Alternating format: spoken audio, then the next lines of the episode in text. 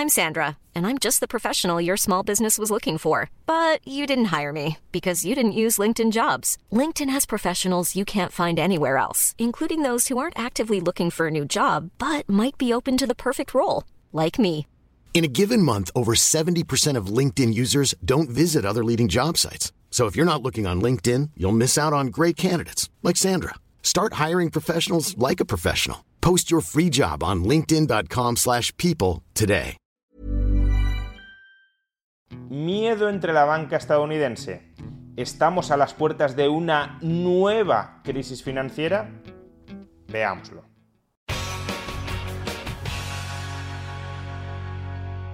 Ayer el índice bancario estadounidense KBW, que reúne la cotización de los bancos estadounidenses, se anotó la mayor caída desde junio de 2020, en plena pandemia.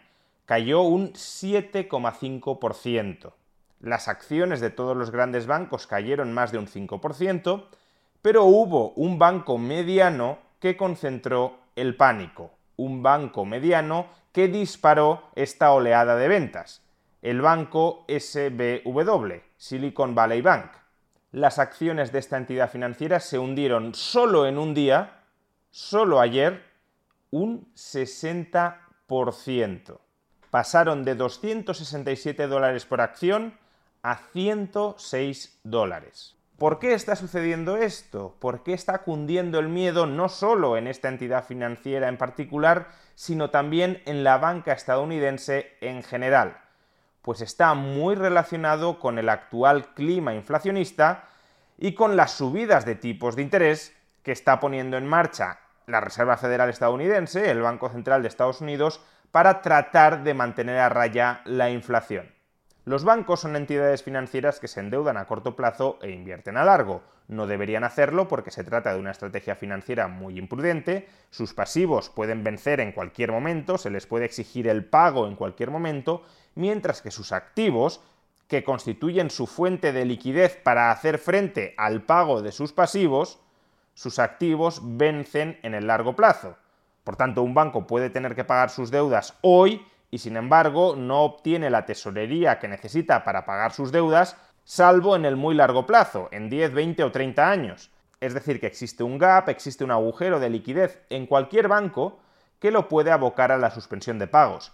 Si esto no sucede habitualmente, es porque el Banco Central está detrás. El Banco Central es un prestamista de última instancia que proporciona refinanciación a los bancos si la necesitan para cubrir su déficit de liquidez. El problema claro es que como los bancos saben que el Banco Central está detrás para darles apoyo de liquidez, ellos mismos se lanzan a invertir mucho más a largo plazo con deuda a corto plazo de lo que deberían.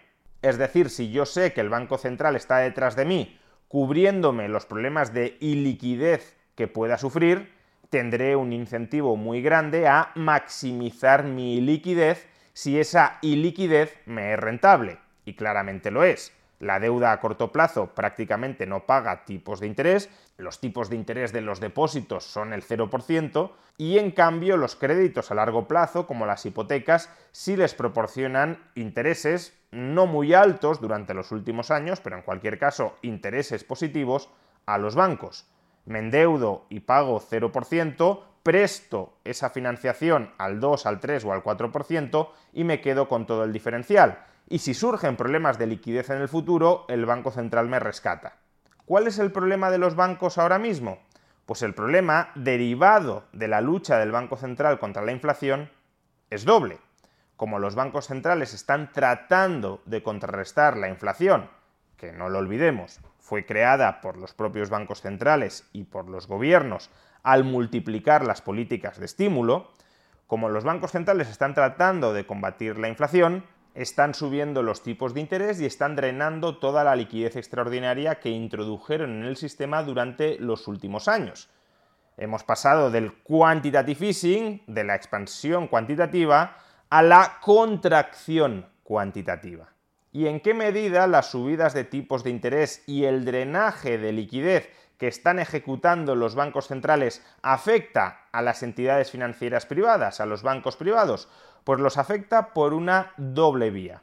Por un lado, las subidas de tipos de interés lo que hacen es depreciar, hundir el valor presente, el valor liquidativo, el valor al que podrían vender todas sus inversiones a largo plazo, y más en concreto su cartera de bonos a largo plazo. El valor presente de un activo es igual al importe de sus flujos de caja futuros esperados descontados a los tipos de interés de mercado.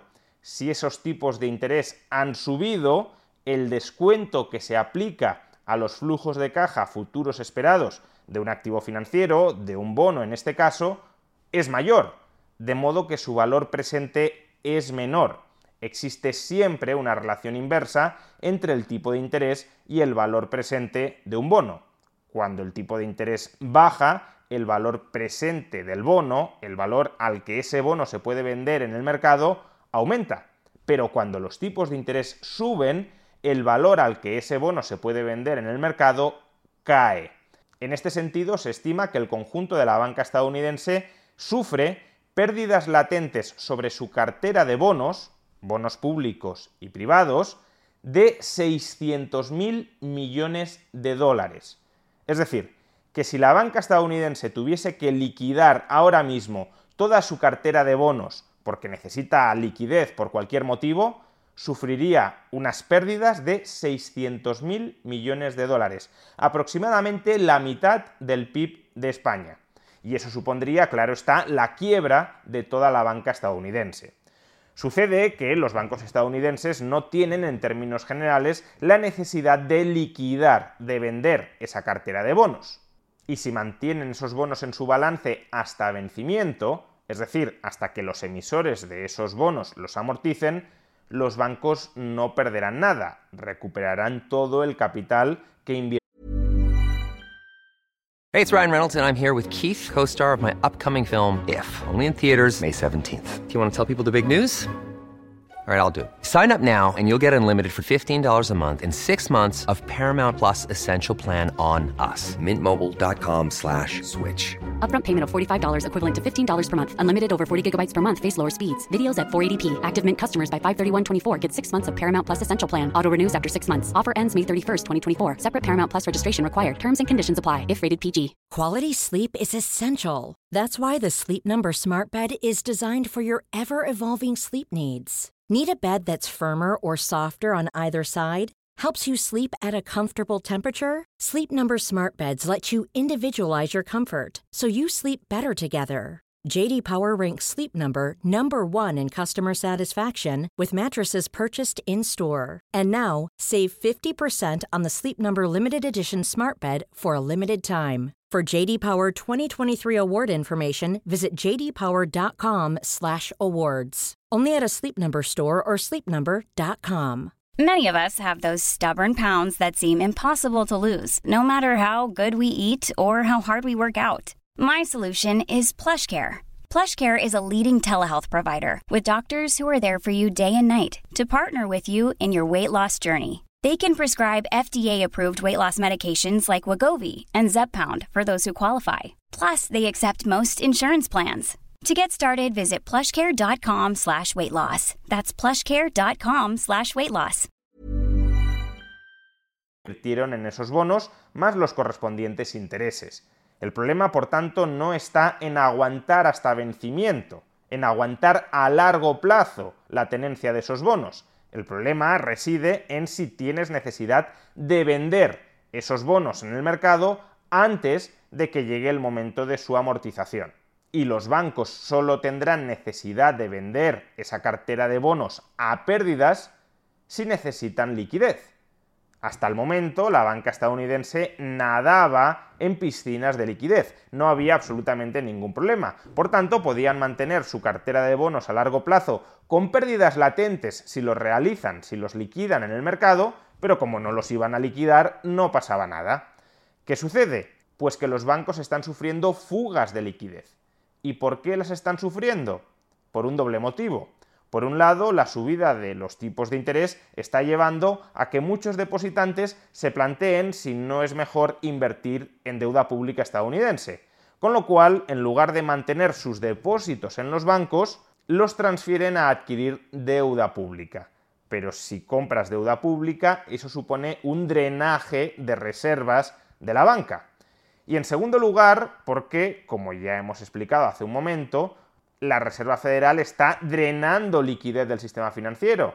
Ha iniciado un proceso de contracción cuantitativa y por tanto está sustrayendo, está reduciendo, está eliminando reservas, liquidez del sistema bancario estadounidense. Con lo cual démonos cuenta de cuál está siendo el problema de la banca estadounidense. Por un lado tienen una cartera de inversiones a largo plazo que se ha depreciado enormemente por la subida de tipos de interés, pero cuyas pérdidas potenciales no son problemáticas siempre y cuando no tengas que liquidarla anticipadamente en el mercado. Por otro lado, como la Reserva Federal está sustrayendo liquidez del sistema bancario, la propia banca se ve empujada a tener que liquidar parte de su cartera de bonos en el mercado.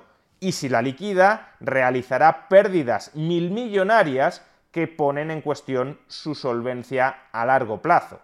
En este primer gráfico podemos observar las pérdidas latentes de la banca estadounidense sobre su cartera de bonos a largo plazo, como ya he dicho, alrededor de 600.000 millones de dólares, y en este segundo gráfico podemos observar cuál ha sido la evolución de la liquidez de las reservas de los bancos estadounidenses a lo largo del último año.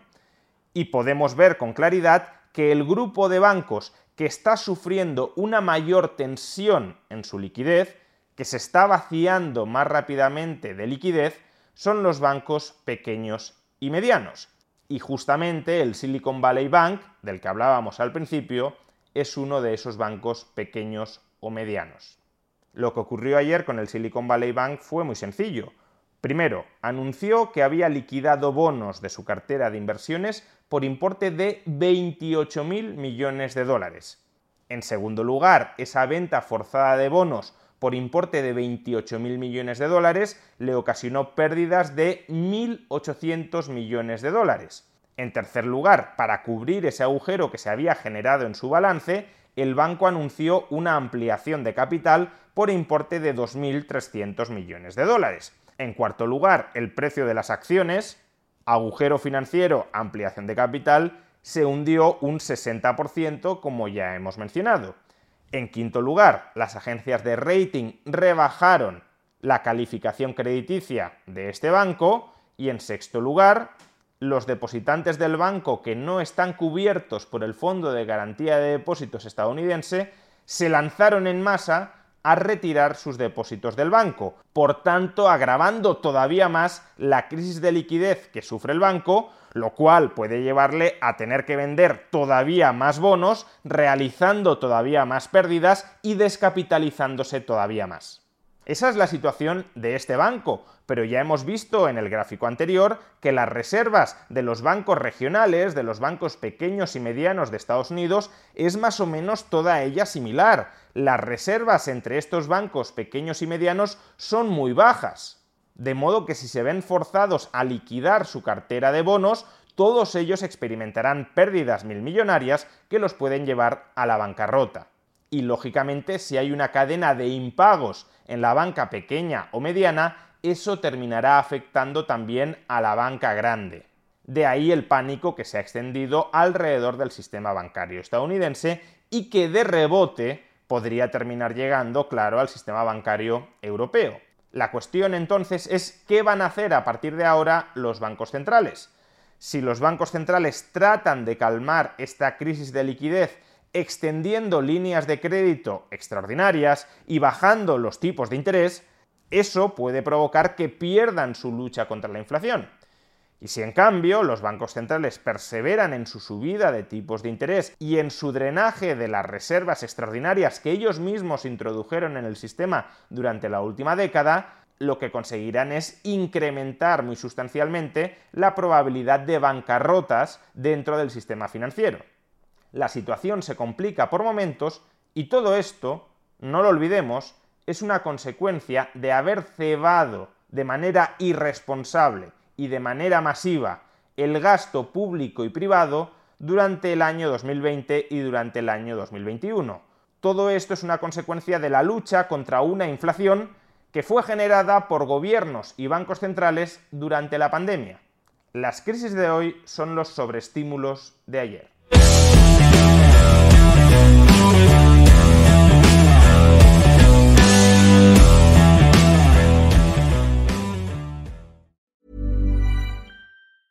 Planning for your next trip? Elevate your travel style with Quince. Quince has all the jet setting essentials you'll want for your next getaway, like European linen, premium luggage options, buttery soft Italian leather bags, and so much more. And it's all priced at 50 to 80% less than similar brands. Plus, Quince only works with factories that use safe and ethical manufacturing practices. Pack your bags with high-quality essentials you'll be wearing for vacations to come with Quince. Go to quince.com slash trip for free shipping and 365-day returns.